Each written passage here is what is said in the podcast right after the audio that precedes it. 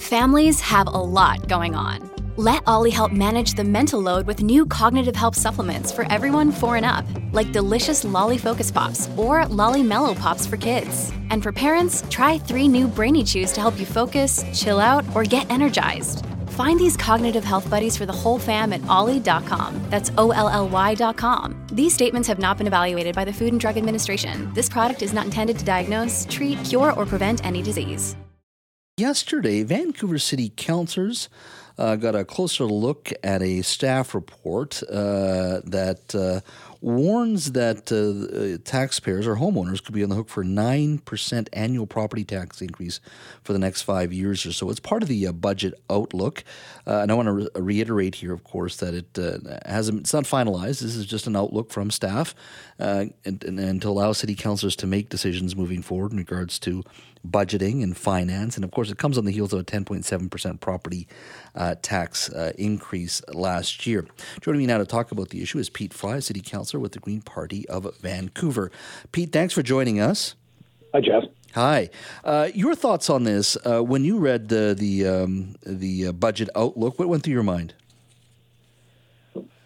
Uh, you know, I, I, can't say it's a surprise. Actually, we did get uh, some indications of this back in 2021. Actually, mm-hmm. when we were really sort of in the depths of the pandemic, uh, we did have a staff report uh, similar to this one that predicted that we would be looking at a nine to 10 percent uh, tax increase in 2023, and and and and further that we would have seven percent increases each year uh, going up until 2026.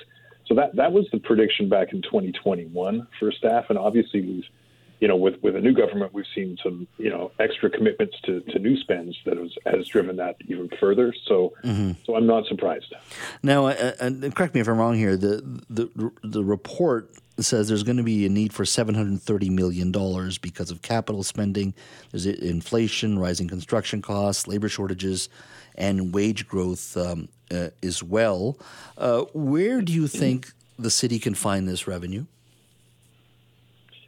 Yeah, you know, there's an interesting appendix. Obviously, the, the first course of action would be from taxpayers, uh, which doesn't sound very great, but that's that's sort of how it's been framed. They did present an appendix in that report that looked at some maybe alternate uh, opportunities for revenue generation. I think there was six million dollars a year in, in, there for uh, curbside management for ride hail. So, mm-hmm. so like some kind of scheme that would see Uber paying a little bit more, um, increasing the residential parking fees, uh, little things like that, nibbling around the edges. There was a, a big sort of indeterminate option where seeking uh, sponsorship and naming rights and those kind of opportunities, seeing if that could uh, you know, add, add some revenue, but they didn't give a price tag. Mm-hmm. One of the pieces that obviously jumped into my mind was the conversation that we'd had in the last term around uh, residential parking permits citywide, which at the time staff were suggesting could yield us anything from 30 to 80 million dollars a year, which would effectively balance out any of this kind of um, tax increase at nine percent. But you're talking about the residential parking conversation that we've had, where people would pay to park uh, on the residential streets where they have homes. Then that one, correct, and that was defeated in the, in the last term. And I think we heard loud and clear from the from the public that that it wasn't going to be equitable, and, and, that folks didn't want to pay for uh, their private vehicles on public streets. Mm-hmm. Uh, I think it is a, a conversation that may need to be revisited at some point because I, I, get that it's not popular, but neither is a nine percent tax increase mm-hmm. so, uh, for the next four years. So you've raised this issue, and, and there has been tremendous pushback to the parking issue, and I, and I, and I get where you're coming from, though. Now we had Sarah Kirby-Yung on, uh, I do believe it was late last week, on the issue of this uh, budget uh, um, uh, budget outlook that the staff provided. I want you to take a listen to what she had to say. We're going to play that clip now. So one of the good conversations we're actually having right now is the is actually quantifying the downloading, and uh, you heard the two hundred fifty million dollar number that came out last term because I asked for that to be downloaded in terms of what the where the city had stepped in, and they saw the gaps in the spending wasn't happening. So on things like housing, childcare, et cetera. So if you think about a two billion dollar budget, if you've got about two hundred fifty million bucks that the city's picking up, that's pretty significant. We can do a lot in terms of cleaning the roads, in terms of having great extended hours for libraries, all of those pieces, and so starting to pull that back as we've seen additional investment from the provincial government, for example example, in terms of childcare. But that's where the pressure points have been, and that's why you've seen sort of the levels of cleanliness haven't been there in the city.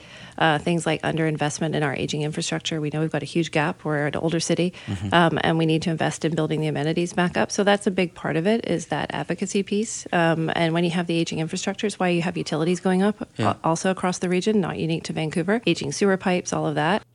So that was Sarah Kirby-Yung talking to us late last week on this show. And essentially, what she's saying is that there are non core uh, programs the city is running because of downs, uh, downloading from the federal government and perhaps the provincial government.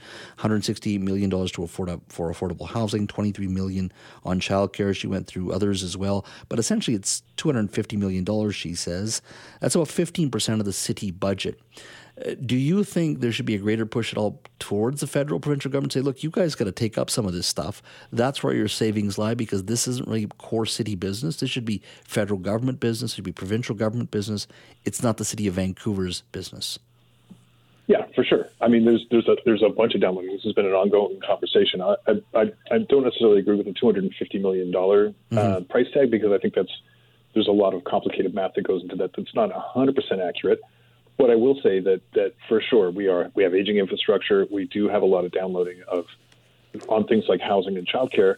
Yet at the same time, uh, Ken Sim and his ABC government have have taken on new downloading with hiring mental health nurses, which has entirely been the purview of the provincial government.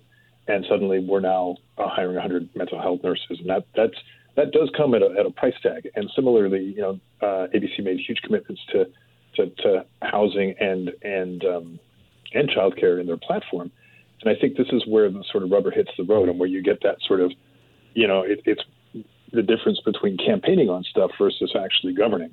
And the reality is, is that you can make all sorts of promises in a campaign, mm-hmm. but then when it comes time to pay for it, that becomes a little bit more complicated. So a lot of the stuff they campaigned on was, in effect, taking on additional downloading, and we we still don't have, you know, kind of a solution for uploading some of that existing downloading that we're dealing with right now. But do you think the and, will and is there on your part and of ABC, which I understand they're the majority? So you know, you, you raise a very good point. They promised a lot of stuff, which is really about downloading and eating those costs. But 168 million towards affordable housing, to my understanding, 23 million towards childcare and homelessness.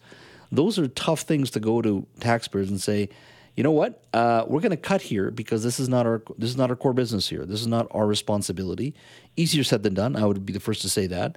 Tough to do, but is that a place where you should be looking as a council in regards to saving and cutting back on some of these programs, uh, rather than going to this, the residents and saying we're going to charge you for parking on your residential street?